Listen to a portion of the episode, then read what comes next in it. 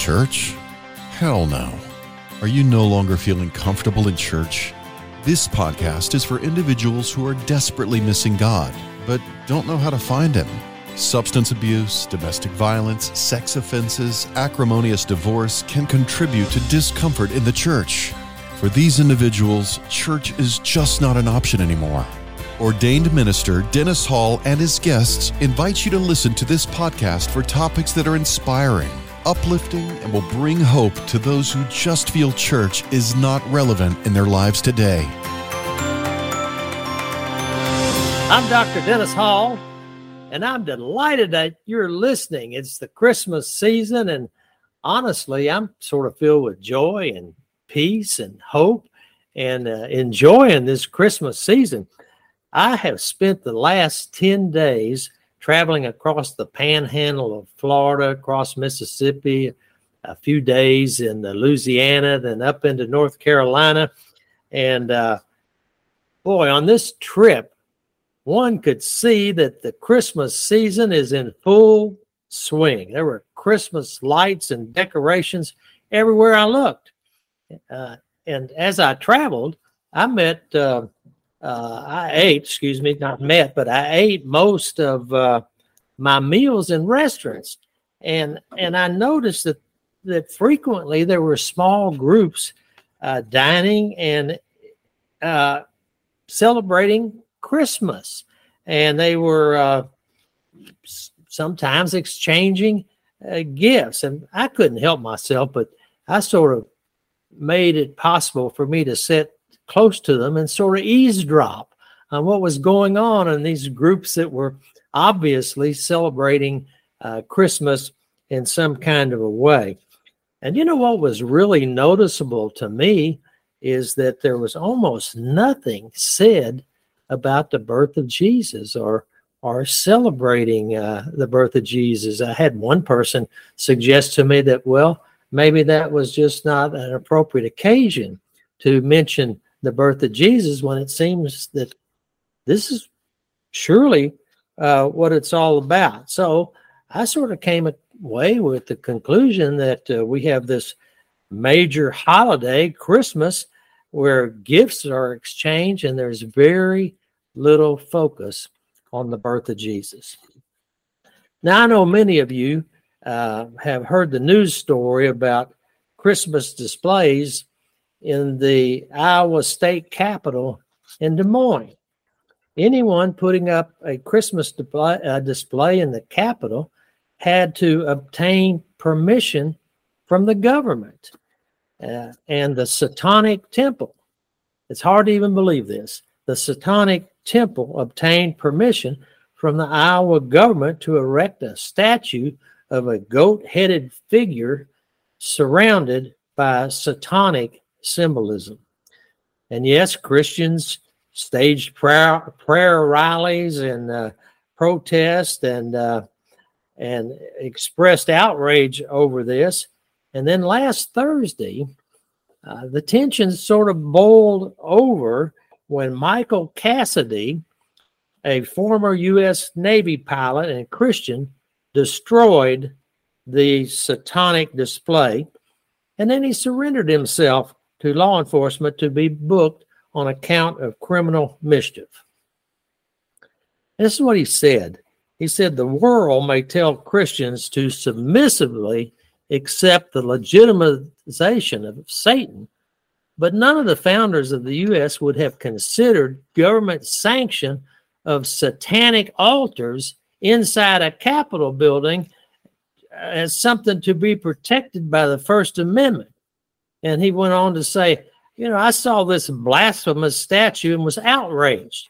My conscience is held captive to the Word of God, not to bureaucratic decree.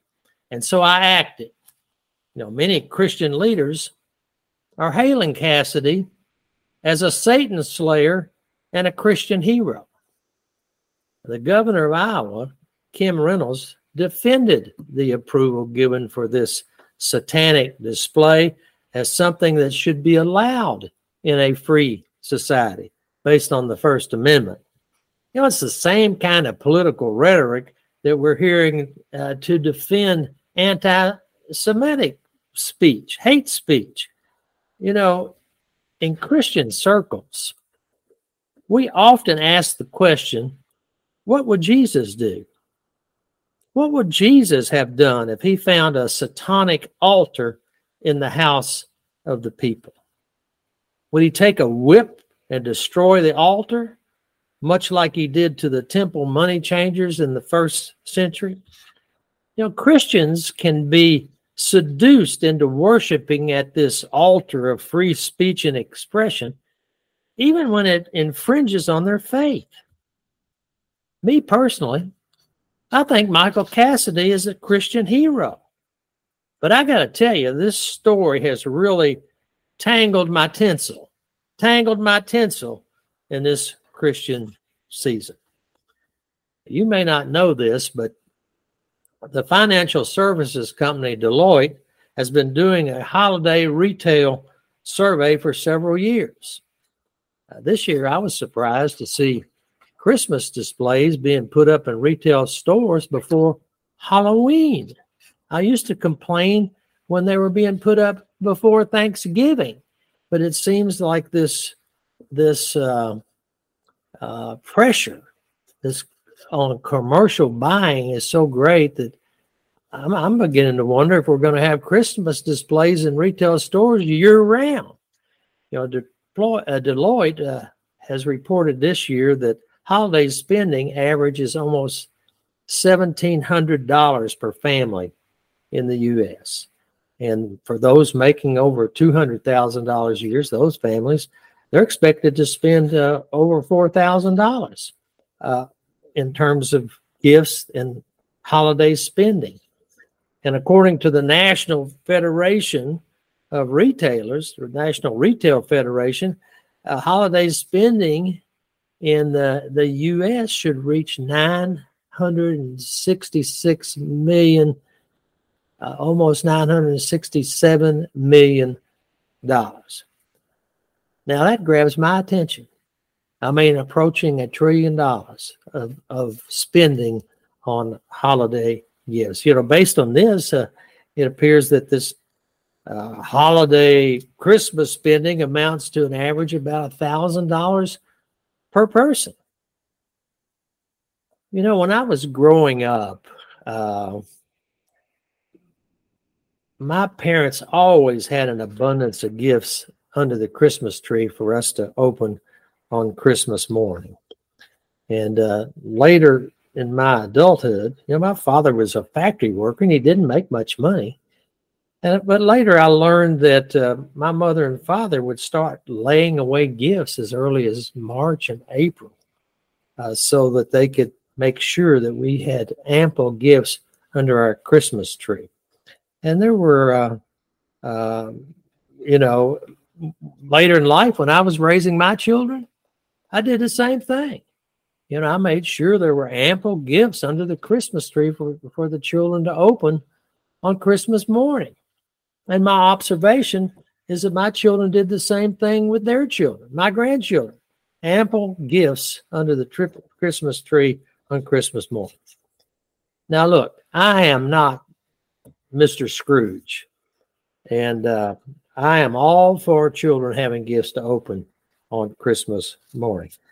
But I have begun to wonder if over the last three generations that we've made a mistake in terms of the extent of gift giving at Christmas time.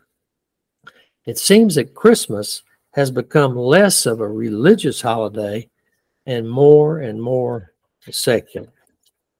You know, for many, maybe most, Christmas seems to be a time of seasonal decor, scrumptious foods, and intoxicating beverages. And the day after Thanksgiving is known as Black Friday, and it's part of the of, of an annual five day holiday shopping spree that begins on Thanksgiving Day and continues through the following Monday, which is known as Cyber Monday. It's estimated that 200 million consumers shopped in stores and online during this time. Almost half shopped uh, online So this is becoming a, a bigger piece of this commercial activity during this holiday season. And what really grabs your attention, it's reported that more than 40% of the holiday shoppers report that they do not earn enough income to cover their planned holiday and Christmas spending. They'll dip into their savings, take on credit card debt.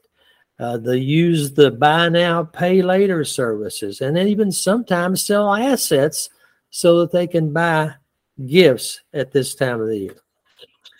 Now, all of this is happening as there's less and less focus on celebrating the birth of Jesus.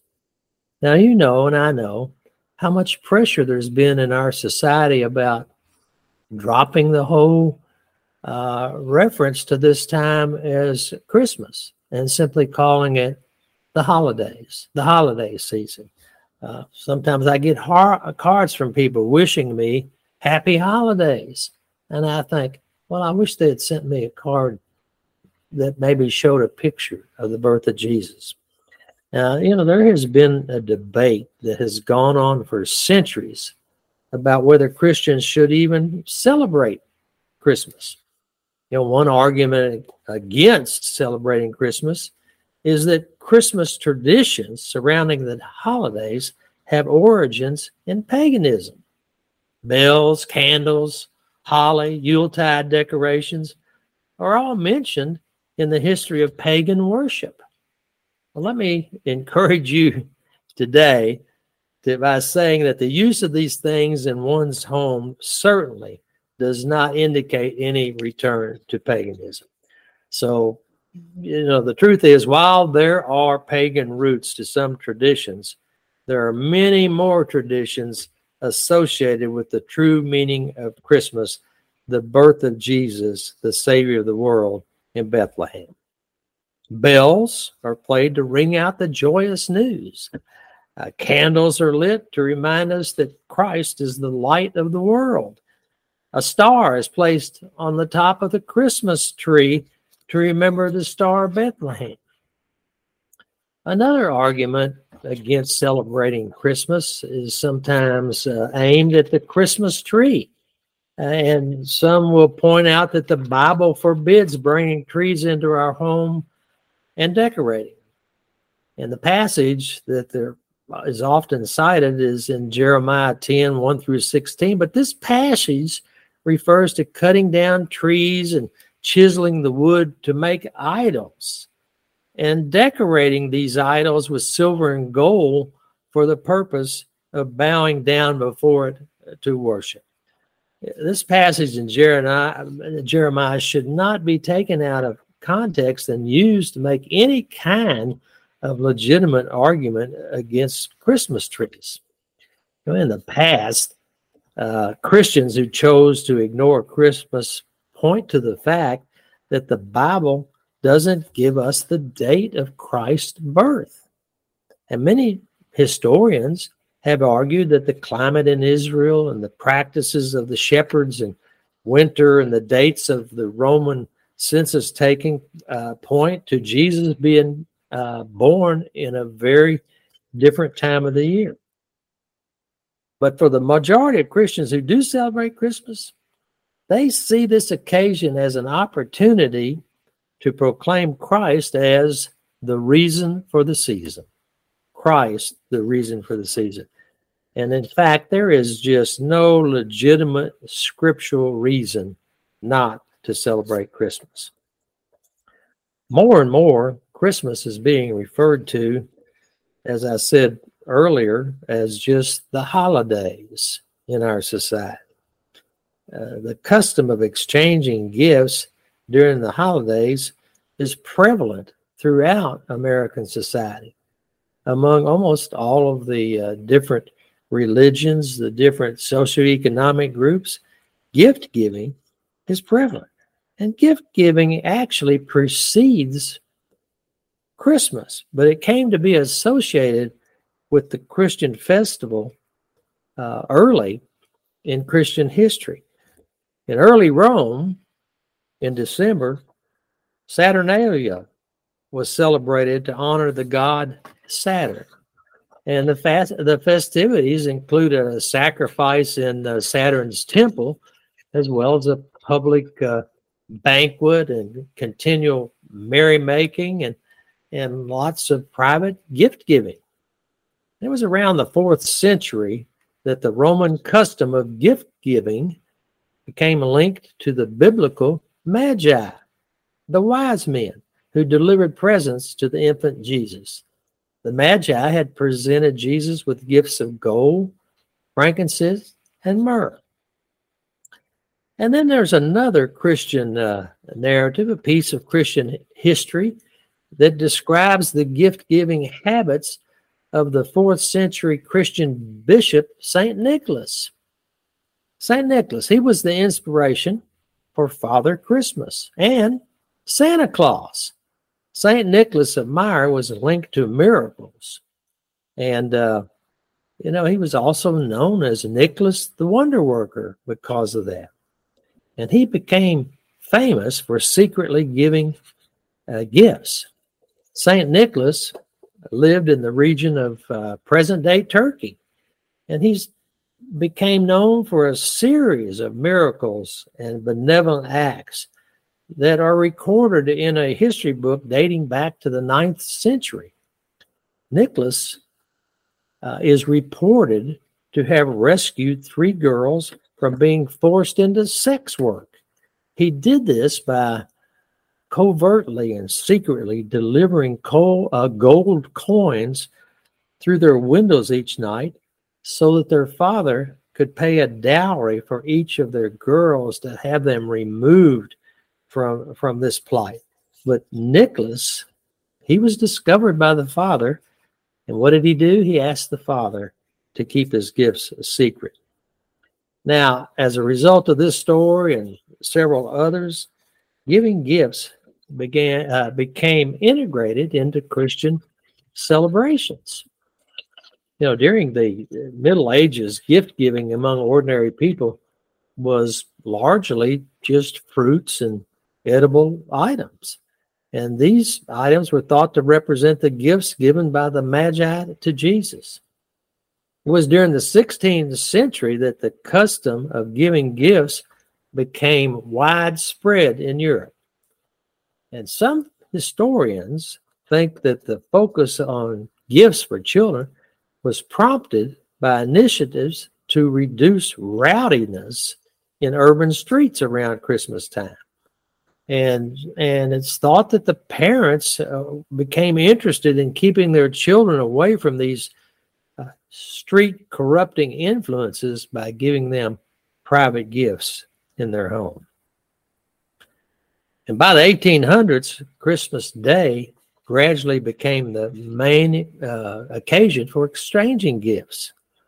And uh, some of this uh, tradition can be attributed to the popularity of Clement Clarke Moore's 1823 poem, The Night Before Christmas, and then later Charles Dickens' 1843 novel, A Christmas Carol.